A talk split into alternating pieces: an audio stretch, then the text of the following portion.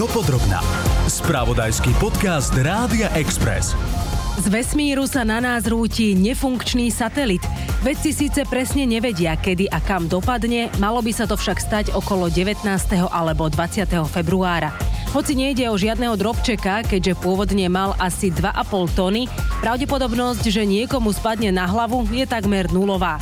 Najviac sa očakáva jeho dopad do oceánu. Stred s lietadlom či loďou v tejto chvíli nedokáže nikto vylúčiť ani predpovedať. Družicu vypustili na obežnú dráhu ešte v 95. Poskytovala nám údaje o oceánoch, ľadovej pokrývke a monitorovala aj prírodné katastrofy. Nefunkčná je už 13 rokov. Spotrebovala zásoby paliva, pomaly sa približovala k Zemi a o pár dní sa očakáva jej pád. O tom, že družica už nie je regulovaná, ale dá sa pozorovať, nám viac povie astronóm Jiří Šilha z Fakulty matematiky, fyziky a informatiky Univerzity Komenského. To, že veľká časť satelitu zhorí už preletom cez atmosféru, nám v podcaste dopodrobná objasní Jan Svoreň z Astronomického ústavu SAU v Tatranskej Lomnici. Predseda Slovenskej organizácie pre vesmírne aktivity Jakub Kapuš povie, aký vesmírny odpad máme na obežnej dráhe, aj to, že vyslanie družíc a celá premávka na orbite si už vyžaduje reguláciu. Z podcastu Dopodrobna vás pozdravuje Ľubica Janíková. Dopodrobná. Tento konkrétny satelít Európskej vesmírnej agentúry bol svojho času najpokročilejšou európskou družicou na pozorovanie Zeme. Jeho misia sa skončila, dnes tvorí už len vesmírny odpad. Astronóm Jiří Šilha z Univerzity Komenského potvrdil, že prelet atmosférou a jeho dopad už nevieme ovládať. Nejaké úlomky teda s najväčšou pravdepodobnosťou skončia až na povrchu Zeme. On bol vlastne vynesený na obežnú dráhu ešte v 90. rokoch, minulého storočia, v roku 95, pričom jeho hlavnou úlohou bolo monitorovanie Zeme z vesmíru, to znamená zisťovať napríklad, ako sa menia napríklad ľadovce na poloch a ako sa mení napríklad klíma na povrchu. No a v podstate teraz nastal ten čas po zhruba 13 rokoch, kedy už IRS je relatívne veľmi nízko. IRS vyzerá, že by mala zaniknúť v atmosfére postupne najbližšie dni, vstúpi do nižšej atmosféry a v podstate pri veľmi vysokej teplote sa pravdepodobne rozpadne a nejaké úlomky e, dopadnú v podstate až na povrch. Počúvajte, a tie úlomky sa môžu s niekým zraziť? S lietadlom alebo... Čo, čo sa s nimi deje? Že, že skrátka, a aké, aké veľké by budú, budú napríklad tieto úlomky, o ktorých sa rozprávame? Vynikajúca otázka. V podstate um, my vieme, že keď máme satelit väčší zhruba ako 300, 500 alebo 1 kg alebo 1 tona, to závisí od toho typu satelitu alebo družice alebo nosnej rakety, tak je veľká pravdepodobnosť, že úlomok z tohto teleca alebo niekoľko úlomkov dopadne až na povrch. Táto družica IRS-2 má až 2,5 tony, takže sme celkom, by som povedal, si istí, že nejaká časť dopadne na povrch. Uh-huh. No a tieto dopady v podstate sú najväčší, v podstate najväčší problém týchto udalostí, pretože oni môžu zasiahnuť človeka, môže dojsť teda k ujme na zdraví, na môžu zasiahnuť aj lietadlo a môžu zasiahnuť samozrejme nejaký majetok. Takže ak, ak takéto družica v podstate horí nad obývanou oblasťou, je to dosť e, nepríjemná situácia a nebezpečná. To znamená, ona lečí raz za deň nad každým bodom na Zemi, takže aj samozrejme nad Slovenskom. A my teraz vlastne v tomto momente netušíme, kde bude horieť a netušíme ani vlastne, kde tie úlomky by mohli eventuálne dopadnúť. Uh-huh. Hovorí sa ale, že štatisticky je veľmi nízka pravdepodobnosť, že by teda sa niekto takýmito úlomkami zranil, ale tým, že je to naozaj neregulované, tak nevieme. Správne, ono zhruba pri takýchto telesách je to niekde na úrovni, myslím, 1 ku 6 tisíc alebo 1 10 tisíc je pravdepodobnosť, že akýkoľvek človek, všeobecne, že človek bude zranený. Uh-huh. Pre ľudí, že konkrétny jeden, je to oveľa, oveľa menšie číslo, pretože je na teda niekoľko miliard, ale štatisticky je to vlastne 1 ku 10 tisíc, by som povedal. Uh-huh. Dosť nízka pravdepodobnosť. Zo Slovenska teda nie je jasné, či to teda bude vidieť, ale vo všeobecnosti sa očakáva, že ako to, ako to vyzerá. To bude nejaký horiaci predmet? Bude to horiaci, bude to vyzerať ako veľmi silný uh, bolit, to je, takzvaný, to je taký veľmi jasný meteor, keď si predstavíte na oblohe. Uh-huh. A z minulosti, čo sme videli, tieto reentry udalosti alebo vstupy do atmosféry v podstate trvajú aj niekoľko minút a prejdú vám vlastne od jednej svetovej strany na druhú. Takže ak by to malo byť nad Slovenskom, uvidíte veľmi veľa úlomkov, ako idú postupne buď nad Slovenskom, alebo nad horizontom, to samozrejme závisí od geometrie, nie je to napríklad iba nejaký záblesk, práve malo by to byť niečo e, relatívne viditeľné a možno aj cez deň, keby to sa stalo cez deň. Mm-hmm. Ale tá lokalita je extrémne ťažko povedať, pretože tá chyba teraz toho odhadu je plus minus myslím dva dní a dva dní znamená, že, že môžete byť nad každou lokalitou na Zemi dvakrát za to obdobie. Mm-hmm. Takže štatisticky teraz nevieme viac povedať. Ono to ale asi bude mať taký veľmi krátky a rýchly priebeh. Ja teraz premyšľam len, len v tej súvislosti, že keď už teda budú veci a tí, ktorí sa tým zaoberajú, vidieť, že sa čosi do tej atmosféry už dostalo a že naozaj to v priebehu niekoľkých, ja neviem, či minút, sekúnd, hodín dopadne, že či vtedy možno vedia nejakým spôsobom varovať tie lietadlá, alebo čokoľvek, skrátka, že či nejakým spôsobom už vedia odhadnúť, mhm. kadiaľ to pôjde. Teraz, tých 6 dní dopredu, ešte nie. Vôbec nič nevieme. Tým, že tá družica je na tak nešťastnej dráhe, že obieha vlastne okolo polov, ona lieta nad všetkými miestami nad zemou a najbližších 6 dní obletí každé miesto minimálne 12 krát. To znamená, že vlastne my nevieme teraz mm-hmm. nič mhm. povedať. Že ona stále Preto teraz ešte lieta okolo nás. Áno, áno. A ak sa zem točí vlastne voči dráhe, tak skoro každá lokalita ona na ňou preletie. Vlastne tak bola robená, aby dokázala snímkovať. Ale tým, že je na nízkej dráhe, tak je tá dráha trošku zmenená. Ale čo sa týka tých lietadiel, my nemáme žiadny varovný systém. Mm-hmm. To znamená, áno, my by sme videli, pravdepodobne to zachytia kamery automaticky samé a my to zistíme napríklad pár minút, hodín, dní potom. Pravdepodobne mm-hmm. hodín, lebo my sa na to pozrieme okamžite, keď sa zobudíme. Až spätne, áno, presne.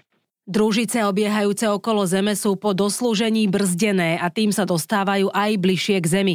Docent Jan Svoreň z Astronomického ústavu v Tatrách hovorí, že takýto odpad ohrozuje nielen ostatné aktívne zariadenie vo vesmíre, ale napríklad aj správne fungovanie GPS. Ono zhorí, pretože vlastne tá, tá jeho rýchlosť je veľká. Okolo Zeme sa objekty v tejto výške pohybujú rýchlosťami rádové 28 tisíc km za hodinu vlastne tá energia je veľká, to teleso letí veľkou rýchlosťou do atmosféry, bude narážať na čoraz viac molekúl vzduchu, lebo sa bude ponárať stále do ústejšej atmosféry a vlastne začne horieť. Prečo vôbec je dôležité tento vesmírny odpad e, likvidovať, teda to, čo nám krúži okolo Zeme? No je toho tam strašne veľa. Ja som spomenul, že sa to pohybuje veľkými rýchlosťami, ale v prípade aj keď by tam boli proste malé, malé telieska rádové e, centimetrov, tak pri tých rýchlostiach je tá energia tak veľká, že keby sa napríklad zrazili e, s kozmickou loďou, v ktorej sú astronauti, tak, tak môže proste spraviť vyslovene dieru do tej, do tej kozmickej lode.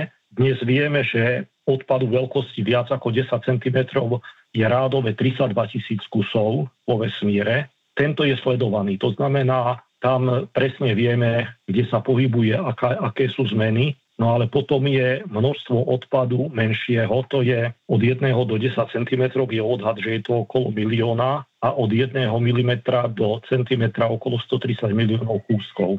A napriek tomu, že sú to maličké kúsky pri tej veľkej energii by mohli spôsobiť vlastne problémy. Takže môžu zničiť e, teda aktívne družice, mm-hmm. pretože tento vesmírny odpad už nie je riadený. To sú trosky e, z nejakých rakiet, to môže byť nejaké stopy po ľudskej činnosti vo vesmíre, nejaké, ja neviem, náradie, pri každej zrážke vlastne vznikne množstvo menších úlomkov na e, čoraz menej kontrolovaných dráhach, takže je toho veľa. Preto dnes e, vlastne sa ľudia vážne zaoberajú tým, že to bude treba vyčistiť, pretože ináč nebudeme schopní vlastne používať, ja neviem, GPS-ky, mm-hmm. televízne spojenie cez satelity a podobne, pretože tieto užitočné družice budú vlastne ohrozované. Dopodrobná. Jakub Kapuš zo Slovenskej organizácie pre vesmírne aktivity pripomína, že dnes si mnohí z nás ani neuvedomujú, že služby vesmírnych družíc využívame denne na bežné fungovanie. Napríklad aj na pôde Európskej komisie sa má už v podstate o mesiac prijímať prvý veľký zákon o kozmickej premávke, ktorý práve bude nejakým spôsobom usmerňovať e, firmy aj agentúry, ktoré budú budúcnosti vypúšťať družice, ako by sa mali vo vesmíre správať, aby práve nedochádzalo k nejakým kolíziám, nejakým zrážkam, aby nemohol byť niekto ohrozený. Takže je to, je to určite veľká téma a je veľmi, veľmi podstatné o tom hovoriť. Aký vlastne máme teraz vesmírny odpad okolo našej Zeme a prečo je teda dôležité ho odstraňovať a takýmto spôsobom likvidovať? Ono to v podstate dlhé roky odkedy vyštartoval do, ves, vyštartoval do vesmíru prvá družica Sputnik 1 v roku 57, tak v podstate donedávna, ešte 10-15 rokov dozadu to nebol taký akutný problém, pretože prístup do vesmíru mali len tie najbohatšie štáty, najväčšie svetové kozmické agentúry a tie počty neboli také, aby, aby to vyvolávalo nejaké akcie. ale práve v posledných rokoch sa to dosť rapidne začalo meniť, pretože aj komerčné firmy, aj, aj malé firmy, malé štáty si už dnes môžu dovoliť a pomerne lacno vedia vypustiť eh, na orbitu vlastné teleso. Mm-hmm. Pomôžem si americkým podnikateľom Elonom Muskom a jeho projekt Starlink, on už vypustil niekoľko tisícov vlastných družíc, ktoré majú eh, zabezpečovať globálne internetové pripojenie. Takže začína byť tento problém naozaj akútny. Tých družíc tam je obrovské množstvo, myslím tisíce a tisíce aktívnych družíc a v podstate by som to prirovnal situácii, ako keď máme postavené cesty, ale nemali by sme žiadne pravidlá cestnej premávky. Mm-hmm.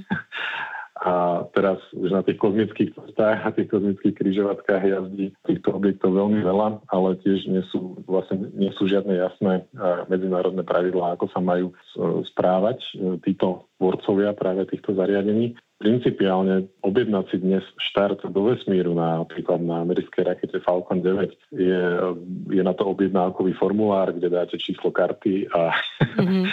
splníte samozrejme podmienky, ktoré oni vyžadujú a môžete letieť do niekoľkých mesiacov vaše teleso. Takže dnes, dnes je to naozaj jednoduché a preto začína byť táto otázka aj veľmi akútna. Mm, čiže to všetko, čo tam lieta a hlavne ak je to už aj nefunkčné, tak ohrozuje to tie ostatné aktívne satelity, ktoré potrebujeme. Presne tak. Zároveň, keby došlo k e, aj zrážke dvoch aktívnych družíc, to takisto môže stať. Uh-huh. Tak e, to, to riziko je dnes už pomerne veľké. A to, čo ste spomínali, že teda napríklad aj nejaké spoločnosti tam vysielajú vlastné družice, oni ich na čo potom využívajú? Že, že čo všetko vedia z, z takýchto dát získať alebo na čo ich vedia použiť? Keď sa rozprávam s ľuďmi, tak si veľakrát ani neuvedomujú, koľko služieb alebo koľko vecí, ktoré denne využívajú, tak práve existujú a fungujú vďaka družiciam vo vesmíre. Napríklad eh, tú predpoveď počasia, alebo každý má takmer v okne parabolickú anténu, ktorá smeruje na geostacionárnu družicu a má vďaka nej svoje televízne programy v televízii, alebo každý už dnes používa GPS-ku v aute, alebo keď sa potrebuje niekam navigovať, to, to sú služby, ktoré máme vďaka družiciam, ale sú to aj také veci, o ktorých ten človek možno ani netuší, pretože dnes pomocou družic monitorujeme napríklad e, klimatickú zmenu, monitorujeme rôzne prírodné katastrofy, nešťastia, keď nastanú nejaké veľké požiare, tak práve vďaka družicovým snímkom hasiči vedia, kam majú zasiahnuť. Vďaka družiciam dnes vieme manažovať napríklad aj polnohospodárstvo. Vďaka družiciam vidíme, či e, je to pole dostatočne zavlažené, mm-hmm. či tam napríklad nie je nejaký škodca a podobne. Dalo by sa o tom hovoriť mm-hmm. naozaj veľmi, veľmi dôležito. Telekomunikačné služby, internet, e, satelitný a tak ďalej a tak ďalej. Takže to, to sú všetko služby, ktoré denne využívame veľakrát na ani naozaj nenapadne, že je to práve vďaka družiciam. Ešte možno jeden príklad, keď robíte bankové transakcie, to si peniaze, tak takisto to funguje vďaka družiciam, vďaka tomu, že e, banky synchronizujú čas pomocou navigačných družíc a podobne. Úlomky satelitov alebo iných rozpadnutých telies sú často súčasťou našej oblohy. Veľakrát ide o ich prirodzený návrat. Hoci presné miesto dopadu nie je vopred známe, pre ľudí môžu predstavovať len veľmi malé nebezpečenstvo. Ja som Ľubica Janíková a ďakujem, že ste nás počúvali. Počúvali ste podcast Dopodrobna, ktorý pre vás pripravil spravodajský tým Rádia Express. Ďalšie epizódy nájdete na Podmaze a vo všetkých podcastových aplikáciách.